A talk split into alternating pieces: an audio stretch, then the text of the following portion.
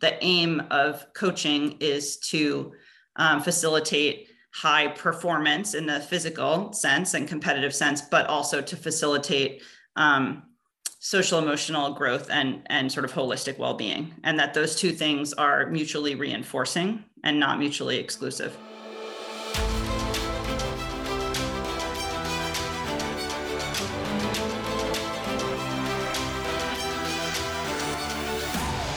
Welcome to the Coaches Club podcast, powered by Transform Sport, where we believe great coaches transform lives, athletes deserve great coaches, and coaches deserve great training. I'm your host, Luke Gromer, and every week we're bringing you conversations with coaches and leaders in sport that will help you grow as an effective teacher and transformational leader so that you and your team can reach your potential. Coaches, I'm excited to share this Q&A I hosted with Dr. Julie McCleery as a follow-up to episode 18 of the podcast. Dr. McCleery is a professor and researcher at the University of Washington.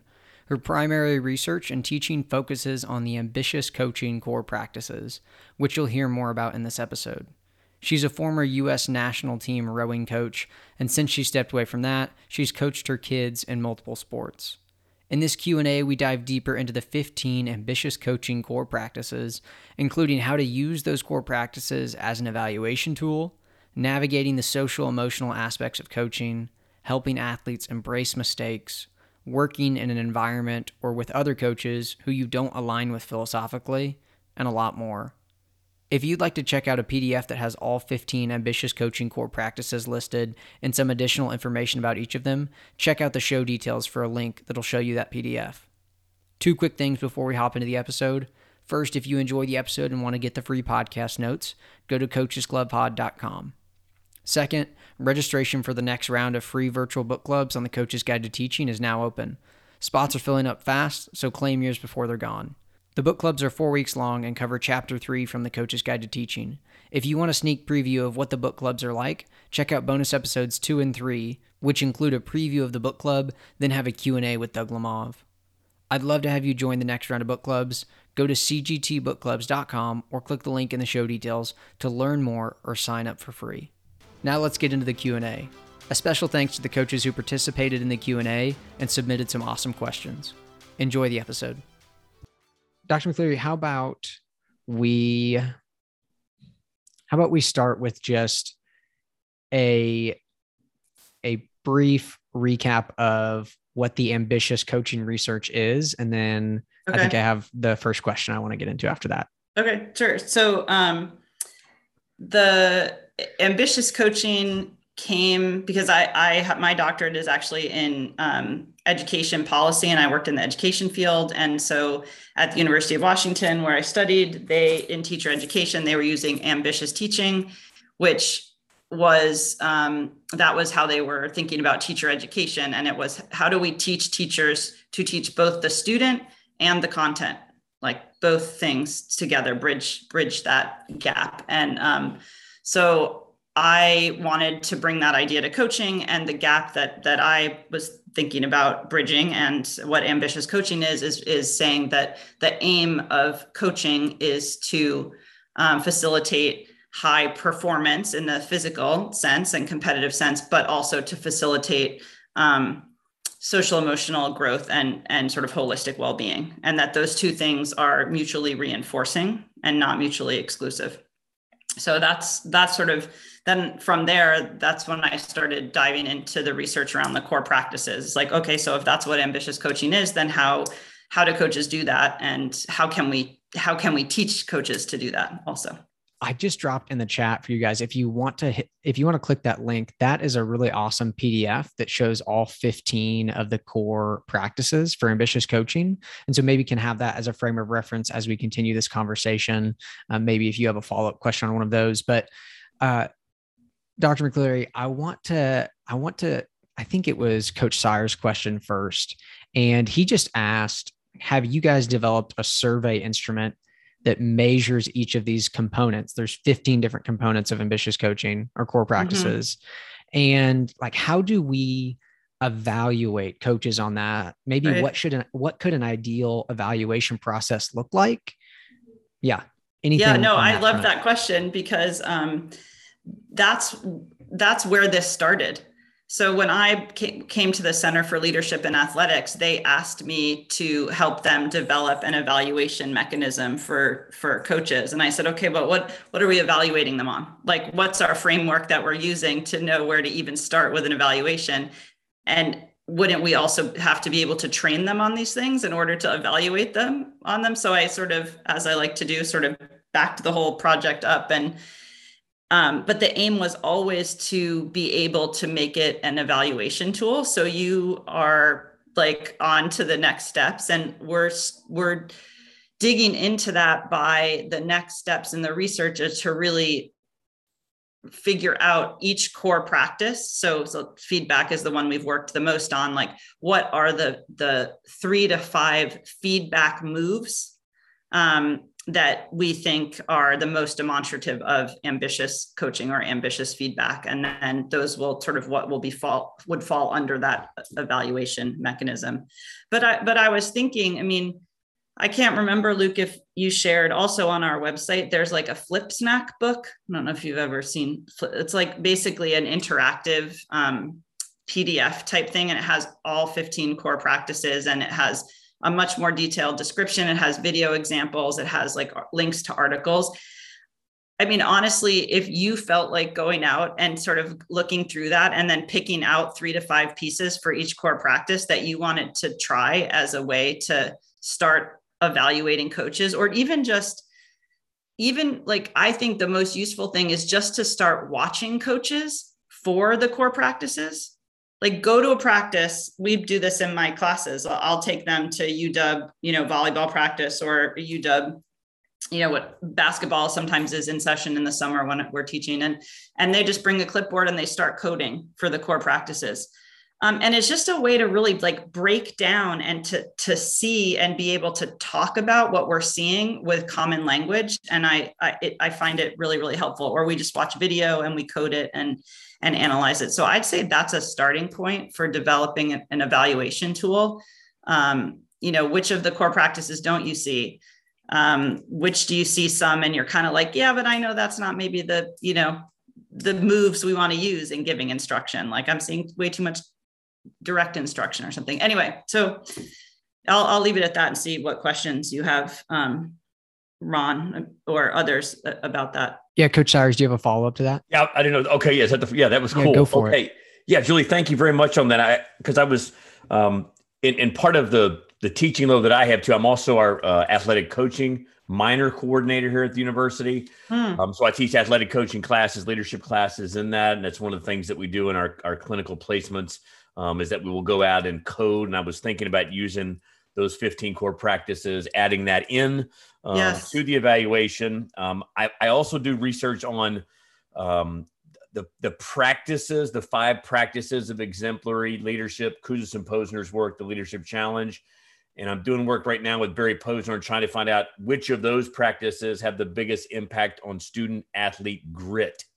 Um, hmm. And so in this, that's I was just I was just pondering that as I was as Luke sent that thing out, like, wow, if, if you had an instrument for this, could would there be a possible way to look at these 15 core practices as as the independent variable, right, and see which of those would actually impact whatever yeah. it is that we're trying to measure, whether it's efficacy or grit or satisfaction or retention or, or something like that. So um, that, that was just kind of what I was asking, but I, but I really love the idea of the coding, and I, I will definitely add that to our classes this fall and and i would just say go for it in terms of whatever you want to do with the core practices because what we've seen in teacher education is that people just taken these core practices and they started as much more general. And now there are core practice core practices in secondary math instruction. There's you know core practices in elementary history. And i have always like envisioned the same thing for sport right? Like the core practices might be slightly different based on your coaching context whether that's the age or the, the sport itself. And so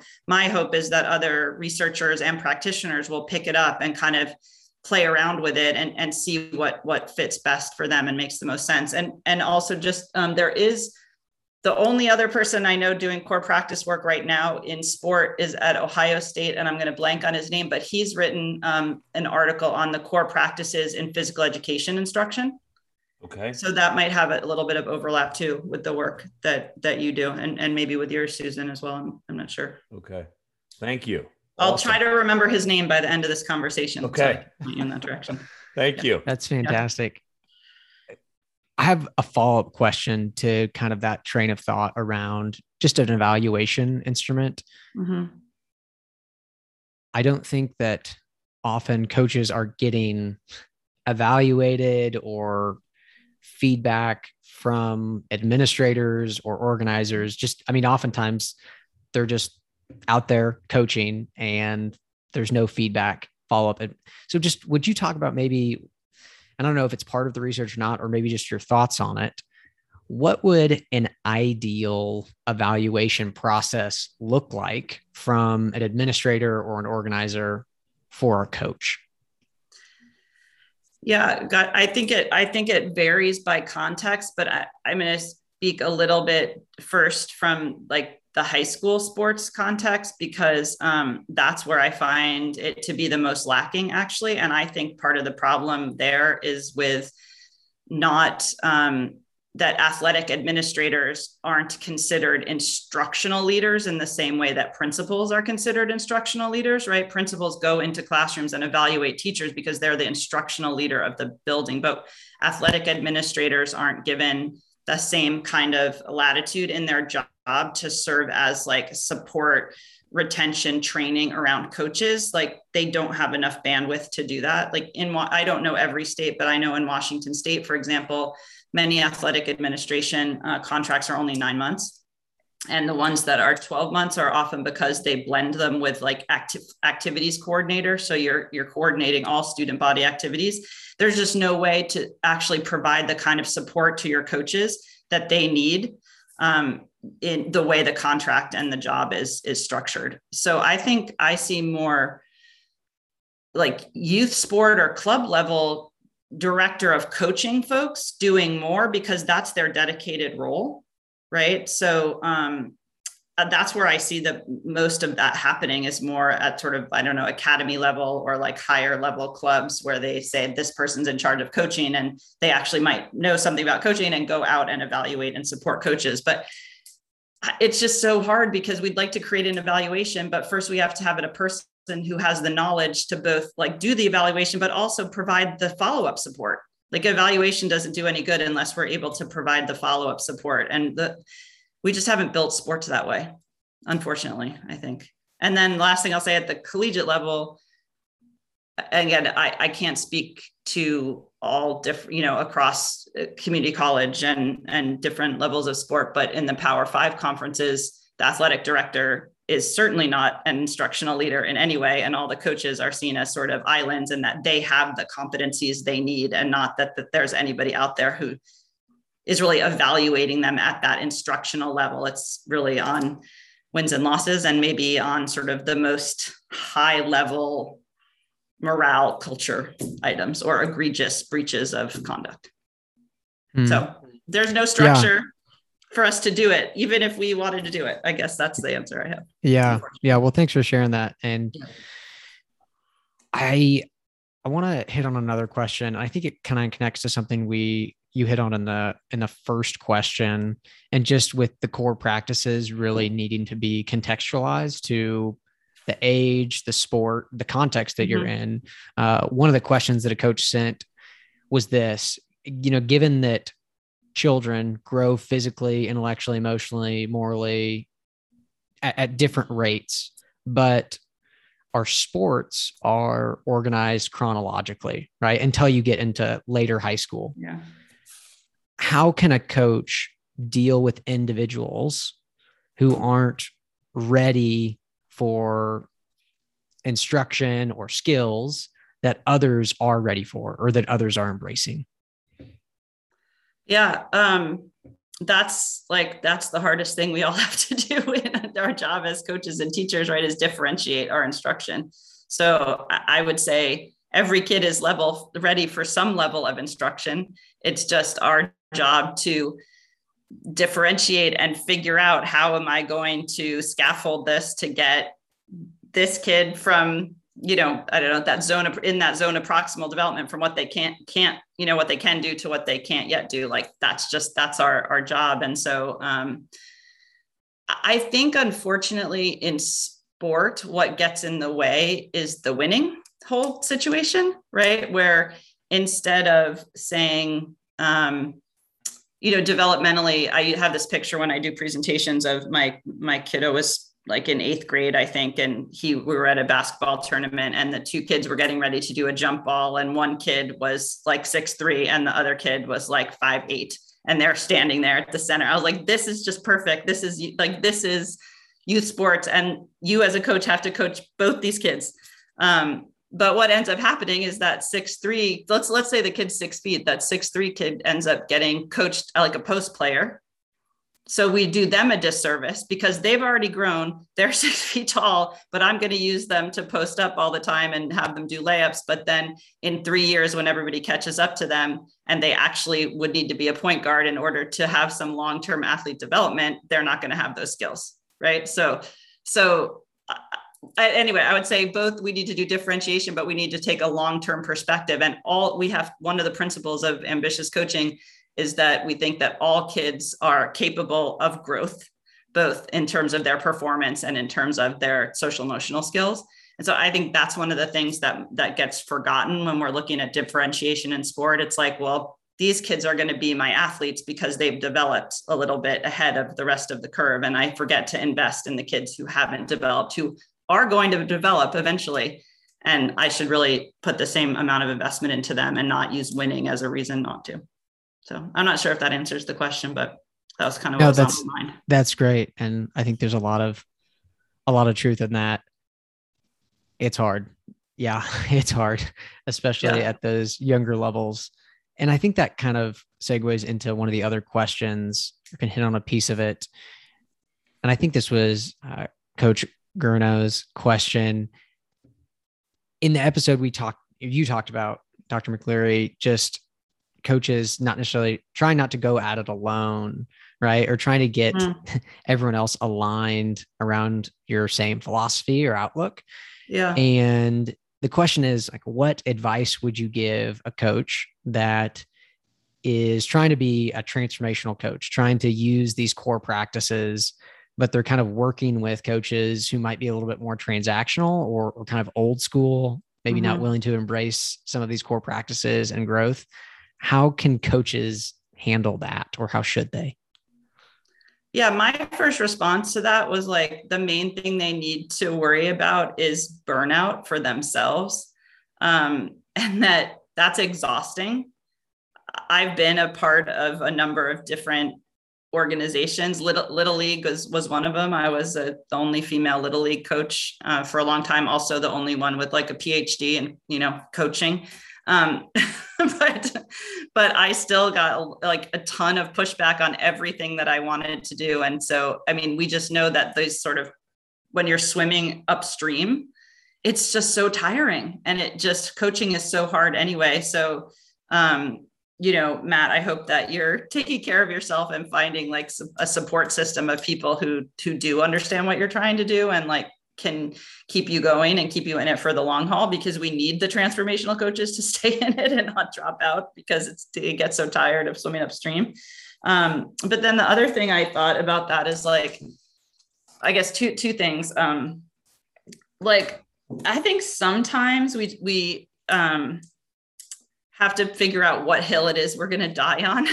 I don't know. That's how I say it. Like like we can't fight all the battles. So is there just one thing like that bit by bit or like bird by bird that Anne Lamott saying like we're just gonna like just this is my thing this year or this season or whatever it is that I'm just gonna just hone in on it and try to educate folks and just put all my energy and attention to it instead of taking on everything so um, I guess that that was one thing, and the other is like, but at some point, if you have to compromise your values and do things that make you feel like you're not able to be authentic or that you have to treat kids or people in a way that isn't aligned with your values, then also maybe don't do it anymore.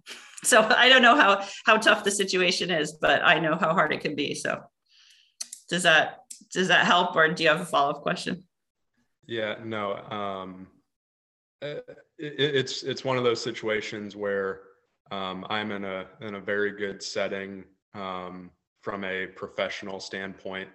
Um, there are there are always improvements uh, that i think everyone desires to see change.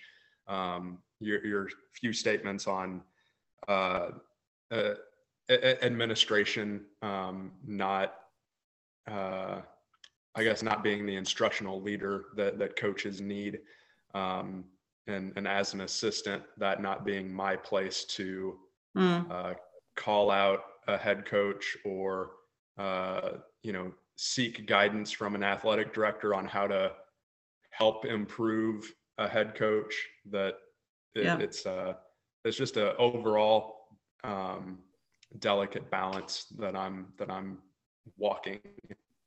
Uh, but I appreciate your your response and your feedback. Yeah, no, I we deal with that a lot because at our so our our center runs a graduate program, masters in education and athletic administration and in coaching, and so you know our students spend uh, about a year and a half you know learning about you know how to stay true to their values and how to be transformational coaches and you know be an ambitious coach and and learn the core practices and and the tenets of, of great leadership. And then they go into assistant coach roles right? And they're and then they're like wait a minute none of this stuff is happening. Or like some of it's happening but a lot of it isn't and i have no power. It's such a hard such a hard situation. And so i think the advice i give is really similar which is like find the thing that you can impact right? And then you know bit by bit try to impact as much as you can. But like also if it feels really misaligned then that's the learning that you take from there and move to the move to the next place. So good good luck with that bit, bit by bit Yeah. And I would just say this to that the bit by bit, unless again, you're in a place that's really misaligned with your values, that's kind of how I've approached the role that I've been in the last few years. And when now, when I think, okay, when I started working with the coach that I work with to now, like, man, we've actually together, and a lot of credit goes to him for being willing and open to growing. Like, we've made some really good strides together. And it was really partly because I did unknowingly, I did what Dr. McCleery was just saying. I just was like one thing, like, hey, coach, what do you think about this one thing? And and let's see how this works. And then the next year's like, what about this this year? and and just kind of slowly adding some things. And I think growth and positive change is kind of contagious when people start to see it. And so I think as hard as it can be, starting small can actually have some really big positive effects. So, yeah, I appreciate you sharing that, Dr. McCleery. And I think that that really segues nicely into, and I believe this was Coach Rogers' question uh, in the episode. I think it was one of the last things we talked about. You mentioned that you wish you would have known from the beginning that you were doing it right. And so, Coach Rogers' question, she just wonders, like, what are some things that you can speak into as far as developing the confidence or staying confident that you're approaching it the right way when the results aren't there yet. Mm, how can we be sure God. that we're how, how do we know that we're doing it right when things aren't going well or that there's struggle and people maybe don't believe in what we're doing? How do mm-hmm. we navigate it?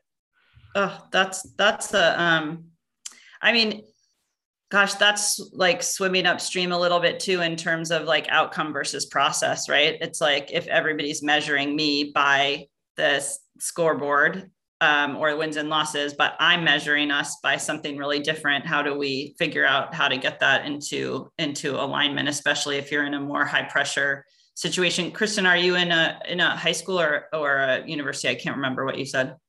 Uh, university. Yeah. Okay. And so, is there is there a little bit of misalignment around th- that part? Like, do you feel a good amount of pressure on the wins and losses side, or? I don't know that I necessarily feel pressure there, but just kind of that balance of sticking with the things we're doing long enough to see that they are working or if we need to just completely pivot and go in a different direction. Um, yeah. Yeah. I mean, gosh, I'm not sure I have the greatest answer to that because again, I think it's all about sort of having a long-term perspective and in, and I guess in a collegiate setting, you get four years as like maybe the, what you get given to sort of show that long-term process playing out into. I mean I, I, think we all on this call probably 100% know that like deep investment in our student athletes and commitment to the process is going to pay dividends for them in the long run. And so we always have to believe that regardless of what we're hearing from people around us in terms of the the win loss piece. And i'll say um, again to this this class i just taught uh, two weeks for these um, this um, master's program and i had one of their first assignments was a reflection on an ambitious coach or a not ambitious coach. And typically people write about ambitious coaches but um, more this year chose to write about not ambitious coaches. And i always think it's actually really good for them as an opportunity to process and like a little bit more objectively like talk about how they didn't create a mastery climate or you know talk about how the culture like use some of the language that they're learning um, but when i read these stories i am just i'm just blown away by what's going on out there I mean, there's just really some stuff going on in collegiate athletics that is harming our is harming young people. And so I don't know, Kristen, I think I would just say like if you are attending to like the holistic well-being of student athletes, then like you're absolutely on the right track and the rest of it is going to pay off in the long run. And it might be the longest run for those students like well-being and health and like, you know, relationships um, but also hopefully over time it would be on the outcome side as well. I think that's that's what we we know is true. Like we know that that's the case eventually if we can put everything in place to make it happen. So I don't know if that was helpful or not. H- happy to take follow ups, Kristen, if there's more specific uh, question. Yeah. Do any coaches have a follow up to that? Yeah, that really had my mind going. I appreciate what you shared there if you do, feel free to un- unmute your mic and, and pop in if you have a follow up. I think yeah. that.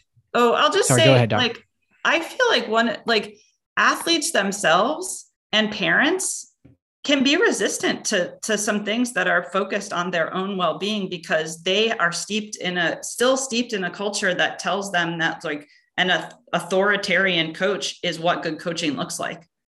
So that's another way that we're all swimming upstream. I mean there's there's research about women athletes preferring male coaches um, and they prefer male coaches because that's who they see as coaches right in the media and that's what coaching looks like. And so as we try to um, i think this is especially true for women but i think it's true for everyone as we try to sort of focus more on the relational side it can often feel and look to the people around us like that's not real coaching.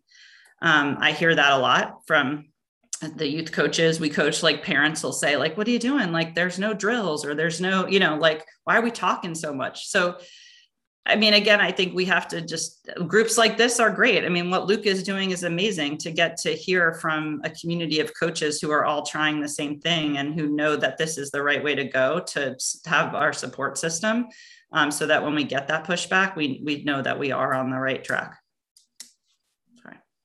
no, that's powerful. And I'm going to share just a quick little example of, I think, something that reinforces what you just talked about as far as athletes' perceptions. Something that I try to do sometimes when I need to deliver some coaching to an athlete is just ask them, Hey, can I coach you on something really quick? And their faces are usually like this, like, what? It's just this, this moment where they're like, why, why is a coach asking me permission to coach me instead of just talking at me or telling.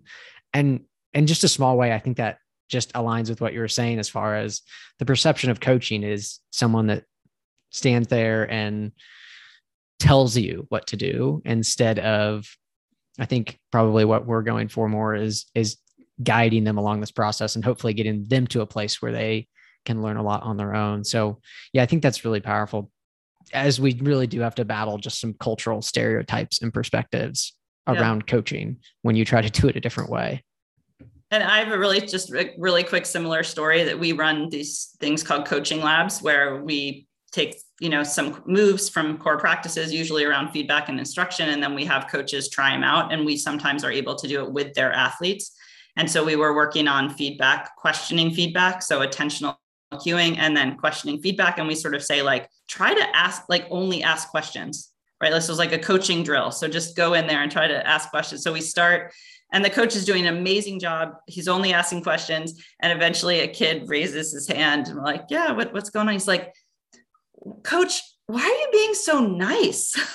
and it was like, and it was just it like it wasn't that he wasn't being nice before because I've seen coach, but direct instruction feels a certain way, right? It's like it's coach centric. It's like one directional. This was like inclusive and I'm asking your opinion and athlete centered and it just felt felt really different and kids aren't always used to it. So I think agree Luke with what you said. That's a good story. The next question I want to ask, and I think it hits on something you were talking about earlier with approaching this from the perspective of we're going to care about the whole person. And I believe this was another one of Coach Coach uh, Gurno's questions. So, getting into the Simone Biles situation that hand that just happened in the Olympics, and Coach Gurno said like at times maybe he has a pitcher tell him, you know, I don't have my best stuff physically or mentally. And so, knowing the context of what just happened with Simone Biles, how can coaches best approach and handle athletes in this situations situation? And you know, in in a team setting, maybe specifically too, like recognizing that you know 80% of one player's performance might be better than another player at 100%. How do we approach situations like that? And Coach Gurno, if I didn't represent your question perfectly, feel free to hop in if there's anything you want to clarify. No, uh, Luke, you you did that beautifully. Um, I'm pretty wordy, and that was a hard hard question to dictate. So uh, you you did that well. Um, yeah, I I thoughts about that, and um, first first I do want to say that it was really interesting teaching a course on ambitious coaching during the Olympics with the Simone Biles uh, situation, you know, happening in real time and having, I really feel like it changed sport. Like it was a momentous occasion. And especially for somebody who is, you know, spending their, their career and their research talking about the, um, the inextricable link between, you know, holistic well-being and peak athletic performance. Like it was this moment. I was like, there it is. That's it. That's the moment. So i appreciate you you bringing that up. And i and i hope that it's something you know that will stay in the coaching culture a little bit more uh, you know and so all this swimming upstream that we're doing you know we now have something to point to to say like listen it's not this this well-being stuff is not like the add-on. It's not extra. It's like it's part and parcel of our jobs to help people perform at their best is to take care of of all of them and treat them holistically. So I, I hope that it will um, it will help us all make change as well. But on the on the pitcher question, um, let's see. I, I had a whole whole bunch of things. One, you're coaching high school athletes, Matt. Well, one, I think if an athlete is able to tell you that they're not at their best mentally or physically, like good for them. I mean, I have three boys, and I'm not sure any one of they're all teenagers, especially my one who was a pitcher, would have ever said that because he would think that that's not something he's allowed to say. So, in some way, we need to honor that, right? We need to say, like, thanks for being able to tell me that, tell me more about it. Like, and and again, back to Simone Biles, I know you all might have read there's an article in the, I think it was the Wall Street Journal that talked about how when she was 13, she had a similar experience and she wanted to stay in the in the competition. And the coach said no it's not safe. Like you you can't stay in. We need to take you out. And she set like that coach having set that example allowed her later in her life to be able to say okay now i can advocate for myself. I know it's not safe here. So especially when we're coaching younger kids we have such a i think obligation to be able to respond to them when they are able to tell us they're not doing well um, and then I guess my other was more of a question, Matt, like, is the is the kid just worried about performance? Um, and that really their 80% is going to be just fine or they, is there some kind of harm going to come to them? So so i guess i would sort of help them understand that maybe their your 80% is all i need today and not everyone's at their best all the time. And like let's go out there and get a few innings and see how it goes. And we'll we'll touch base you know between innings. Um and but they're telling you that their arm hurts or that they think they're going to put themselves in some kind of harm's way mentally or physically then i would say we honor that and don't start them I don't know. Is that is that no? That's the situation. That, yeah, that that's perfect. Um, the the summer organization that I that I coach for um, is very much focused on like long term uh, development and health and safety of our of our athletes. So um, those conversations happen very regularly. Uh, and, and, then kind of going back to my original question, like some of those small bit by bit things um, that I'm attempting to instill in the high school setting, uh, that is that is one of those points uh, mm-hmm. at the JV at the JV level that we instill.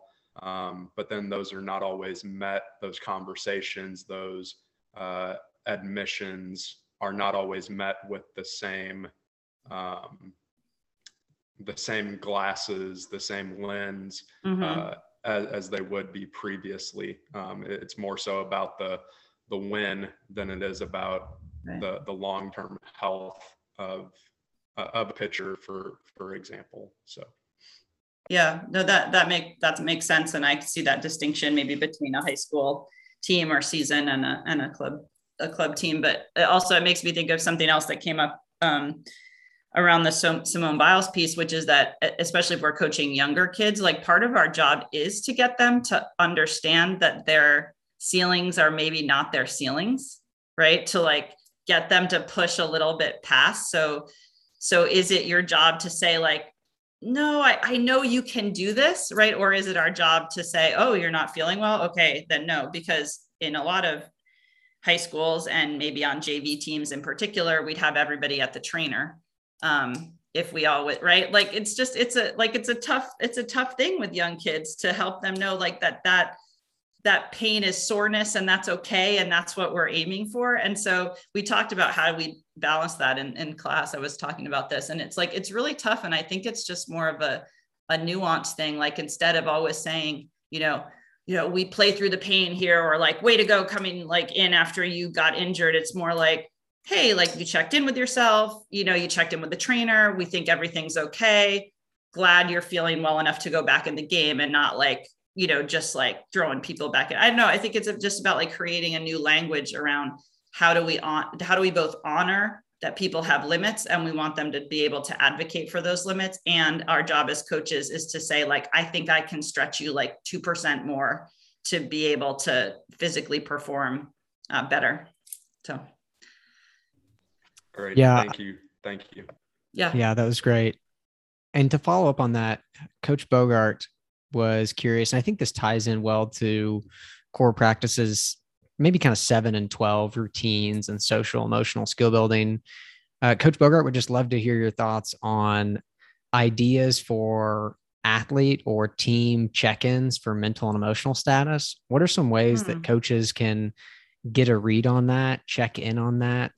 so that mm-hmm. we know where our kids are at. Awesome. Yeah, routines are like 100% the the way to go there and, and so I, I I'm going to just go with a few off the top of my head but maybe others here used other routines, check-in routines, but like um, one that I would like to I like to use is just a fist to 5 like especially when I would be running a rowing camp and we're doing like two a days and going for two weeks straight. Like I really want to be able to adjust practice and like the first day I'm going to get all fives because everybody's excited to be there. So fist to five in terms of like, let's say I'd frame it as, you know, energy, like the, how's your energy? So zero being I'm nothing, got nothing for you. And five is um, ready to go. Uh, and then, so just over time doing that twice a day before every practice. So I really have a sense of what workouts really were hard for them and where I need to pull back or where I can press a little bit more. So that's a, a really easy one that you can do. You could also do it, you could do it around energy, you could do it around like excitement or, you know, any, any number of things. Um, I think a lot of coaches have some good routines. And I don't know what you coach, Chris, but like, especially if you have a smaller team, some kind of warm up that allows for the coach to do an individual check in. So, the basketball, like a little bit of a shoot around or um, playing catch and, and baseball or softball and, and, the coaches are just kind of walking around just doing individual check-ins i know um, mike neighbors he when he was at uw he would use a gum box and it was like the silly little thing but he just walked around this gum like offering everybody gum and that was just his way to check in with you see if you wanted gum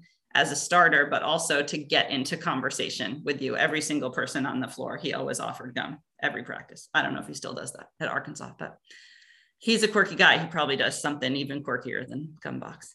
Um, and then, you know, they're more like huddle things. Like if you're close with a team, um, I don't know if it was you, Luke. Were you, do you do huddles with your teams? I feel like you were maybe telling me. Yeah, I think kids. I brought that up. Just that yeah. we, at the beginning of practice, we just do a really brief huddle. Oftentimes I would mix in something, and this was with a group of 10 year olds that I finished coaching. But at the beginning, we would do something just to connect. Um, sometimes I just be like, hey, you got to give everyone a high five before we start and just get them moving, connecting with each other. I also, and I didn't do a great job of following through with it, but at the beginning, I tried to institute uh, a say hi, say bye rule. So that I told them, like, my only rule here is that you must say hi to me when you get here. You must say bye to me before you leave. And when I told them that, these 10 year olds, they're like, this is the only rule. Like their eyes, they just thought it was the coolest thing ever, too. But, and I think, especially as you have older athletes, they'll realize probably more quickly, like why that you just want to connect with them. And so, yeah. And, and I'm pretty intentional about like saying hi to them or saying bye to them. But what I would do differently is I would have been more intentional of making sure that like they came up to me to say hi and to say bye because uh, I just think that's a really powerful routine that you can establish. Doesn't take any of your practice time away from you, but it gives yeah. you just a touch point and a check in. And then at the end of every practice, we do a quick huddle where we would just do some celebrations from that day about where we saw athletes live out our values or our culture and just give them a chance to recognize each other too. And I think oftentimes like that's a great moment to recognize where they're at socially and emotionally from that practice and even sometimes to end up having what was maybe a hard practice for a kid get something positive at the end when either you as the coach can celebrate them and recognize them or even better one of their peers does and so yeah i don't I, those are kind of the thoughts that were coming to my mind around yeah that. Yeah, no exactly just any i mean any kind of little check-ins that become habit that kids are people are going to share more as time goes on uh, one football coach we worked with did um and I this is from a collegiate football coach. I can't remember which one, but hero highlight hardship. Have you heard of that one? It's really powerful. You just took the words right out of my mouth. Um, yeah, we do that one um, with our student athletes. Yeah, kind of the, the setting at the beginning. We get a lot of tears. Yeah, um, a lot of tears, uh, a lot of hugs, uh, but it's very powerful in establishing vulnerability trust yeah. Um, especially when you go first as the coaches, coaching staff, and yeah. model that for them. Um, then I think that's what I was thinking too. By doing that, I then think it establishes that environment to have those those check-in moments. I mean, at the college level here, with I mean, we have position coaches, so it's it's right. a, in my opinion, it's a lot. I was a high school guy too for 16, so it's a lot easier in college with the array of coaches to be able to check in with those individuals um, that you are leading um, to see how they are, how they're doing, how they're feeling um, as well. But, but, I really think that uh, that Hope Hero hardship, yeah, I think if you're not doing that, I would highly encourage you to do it. Um, I've been coaching for 32 years, and I I would put that up there um, in my top five um, for establishing that vulnerability trust, checking in, showing that you care, and absolutely to me, um, it empowers that that social and emotional learning environment. I'll add this onto there, Coach Cyrus, because I think you'll like it. I know a coach that he wanted he he uses the three H's, but he wanted to end it on a positive note because sometimes like that hardship can be really emotional. So he added a yeah. fourth H. He calls it Hulu. So they got to share their favorite TV show afterwards. so you can do the four H's too. I like it. I like it. Um, well, yeah, that, I, I think the Hulu, well, I think that brings up a point though. Like sometimes you can't always just dive in to like tell me your hardship, right? Like sometimes we might hear things that are like tough to handle. So sometimes starting, you know, with things that are easier or starting with kids who have been in the program and then build, you know, building up over time to hearing those those hardships, I think is um important, important part of it. Yeah. Here is maybe our last big question, and then we'll see if we have any follow ups or final shot, final thoughts well, you want to share. Yes. Chris said that he uses um, a Google form check in, and I I think more people are doing that. Um, I've heard of, yeah, check the post. Just looking at yeah. Yeah, I mean, I think the Google form is really great for us as coaches to be able to gauge. It doesn't do as much as some of the relationship building, but it can really tell us, like, uh, li- literally take the temperature of, of our team and get, we might even get more personal information if we're doing like a mental health check in. And one, one thing I've had with that is I had a, a coach who was doing that and they did a nice job of like making sure they let the, I don't know what age you coach, Chris, whether it's college or not, but like, letting parents know we're doing this check-in. And so you know if we want to make sure you feel comfortable with this it's going to have a question about sort of physical health and, and mental health. And this was during covid so they felt it was really important to check in on kids mental health. But um, if we're working with younger kids just getting consent to do that and having a follow-up plan of action. But i think it's a it's a great idea. The google form's a great idea yeah, I would ditto that. I know coaches that just drop it in their team GroupMe or their means of communication before practice every day, and kids can just yeah. hit the link really quickly. It's like a very accessible way to, you know, as long as your kids have a smartphone. Here, here's maybe our last big question, and I believe it's Coach Rogers' question. When we're cr- trying to create an environment that encourages taking risks and embracing mistakes to learn here's the first question like what are your suggestions for making that change and then coach rogers mentioned that after falling short there and having some players that really struggle with being afraid of mistakes she feels like the trust needs to be rebuilt with those returning players whereas the incoming players they haven't had the experience yet with her so maybe that's kind of easier to create that environment where they feel okay mm-hmm. to make mm-hmm. mistakes but the second part is are there some, maybe some specific actions that you would recommend as far as repairing the damage maybe that was done with those returning players to hopefully create an environment where they feel safer to take risks and embrace mistakes? Yeah. Yeah no that's a that's a great question and a question that that we get a lot because a, a lot of coaches who have been coaching for a while recognize that they weren't always great at creating an environment that allowed for mistakes. And so we show a video in our trainings of um, a UW volleyball coach, Keegan Cook, and he's just running a really basic set. He's setting the ball. I don't know what the player's doing. She's she's spiking it. I there's but i know I'm not a volleyball person, but she's she's coming up and she's hitting it cross court. Um, and he just does it like five, six times, doesn't say anything. And then he, the only feedback he gives is he says, don't be afraid to hit one into the net.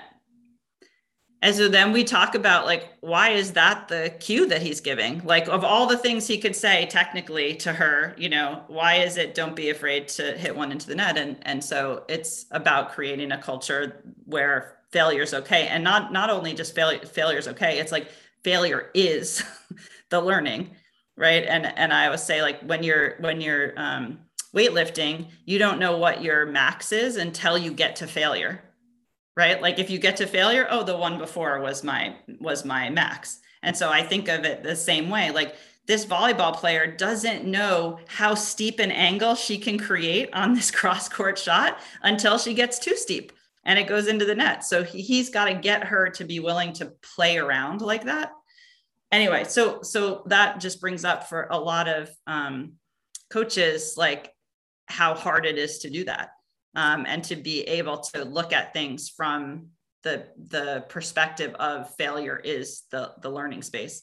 Um, anyway so to the specific question um, kristen i guess i would say that if if you feel or if any of us ever feel like the culture has gone so far that kids are feeling afraid to make mistakes and um, there are kids who have, have been part of the culture and like that might be really hard to undo by just changing the way we're going about things that is probably worth a conversation. That's like hey here's some things i've learned. I mean that's one thing that we talk about with our coaches all the time. Like when we do coaching labs one of the best things is that we have coaches like take coaching timeouts and they ask for support when they need it. So they say we say to the kids ahead of time like your coach is learning during this. They're going to be running the drill but they might stop it to ask us like a question.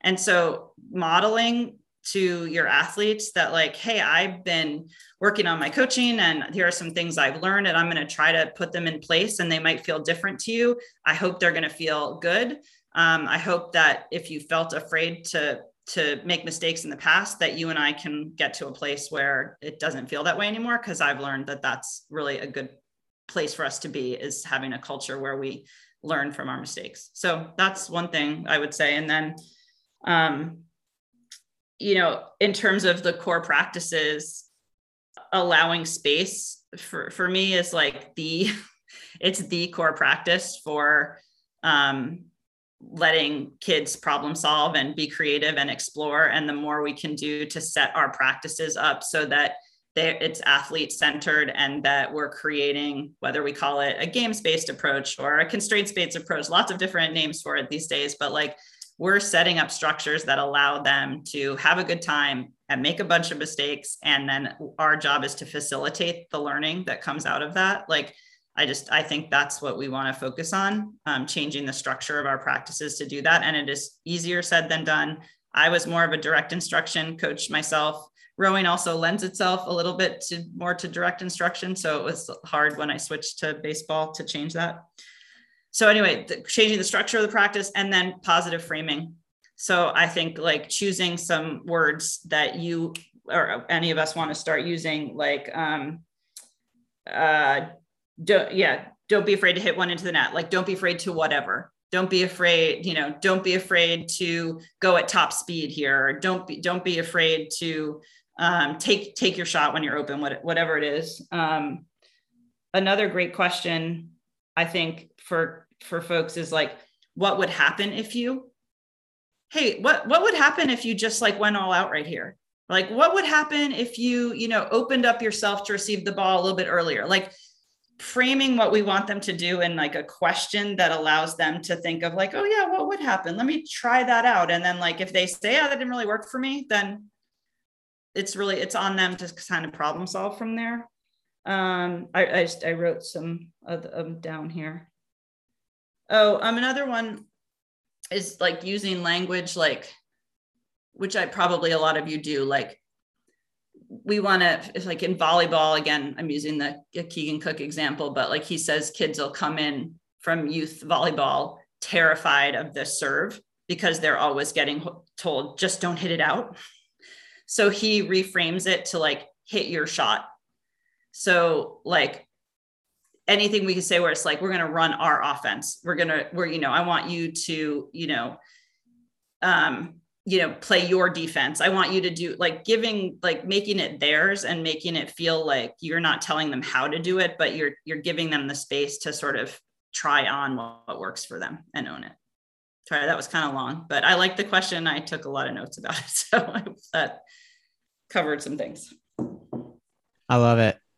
Any follow-up questions to that or coaches? Any any additional questions that you want to get uh, dr McCleery's perspective on before we wrap this up if i could throw I, one thing that resonated with me when you said that a couple things here is that one of our mantras is act as if it's impossible to fail mm, it's a good one and if it's impossible to fail what would you do i'm thinking of that spiking it act as if it's impossible to fail Right. Right. What right. would you do? You would be willing to more. And then the second thing is I've, I've noticed over the years is that I too, as an early coach, if we would do a skill, whether it was a team drill or an individual skill or progression, and something would go wrong, right? I would immediately be jumping in and providing, you know, 7,950 corrections that no one could process.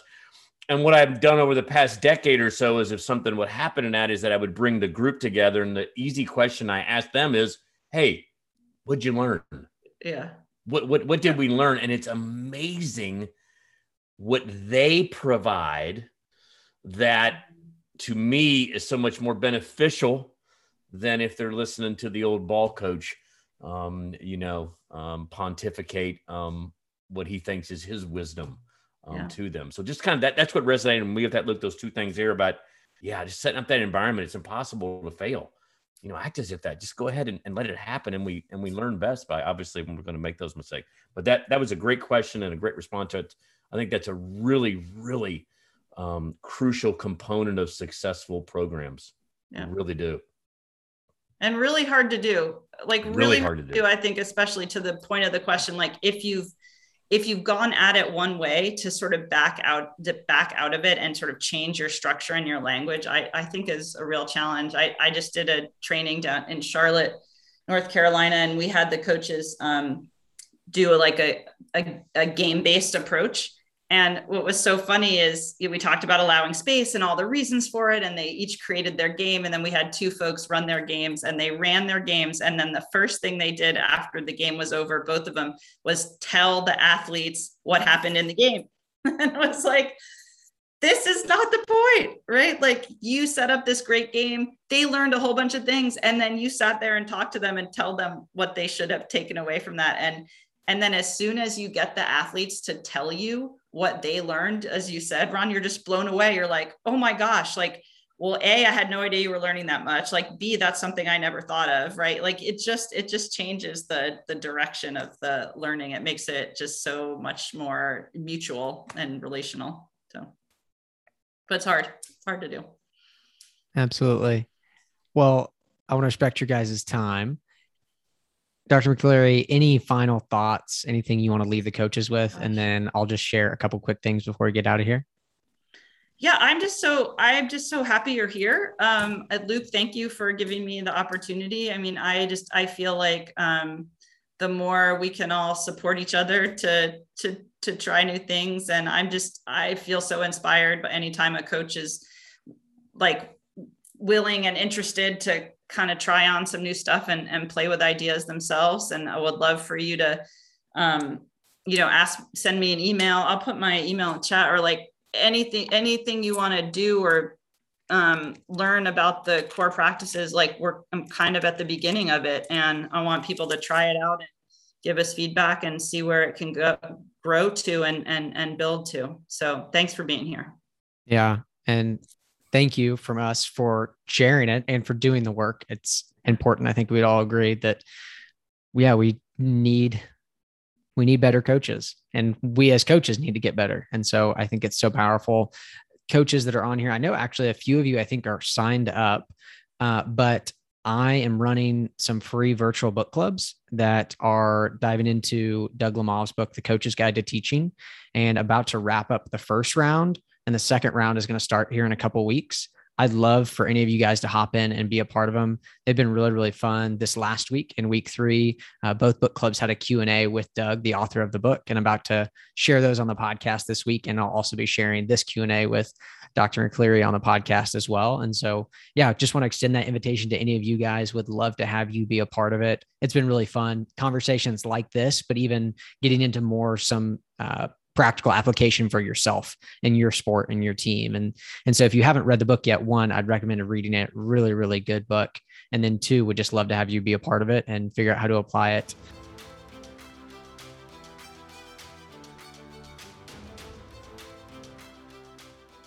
Coaches, thanks for listening to this episode and thanks again to Dr. McCleery for doing this Q&A. Also, a special thanks to the coaches that submitted questions and hopped on the Zoom to get better. Your commitment to growth was evident. If you want the notes from this episode, go to coachesclubpod.com to download a free copy of the podcast notes from this episode. And if you want to sign up for the next round of free virtual book clubs, go to cgtbookclubs.com or click the link in the show details. I'd love to have you join the next round of book clubs. Thanks for listening to the Coaches Club podcast powered by Transform Sport, where we believe great coaches transform lives, athletes deserve great coaches, and coaches deserve great training.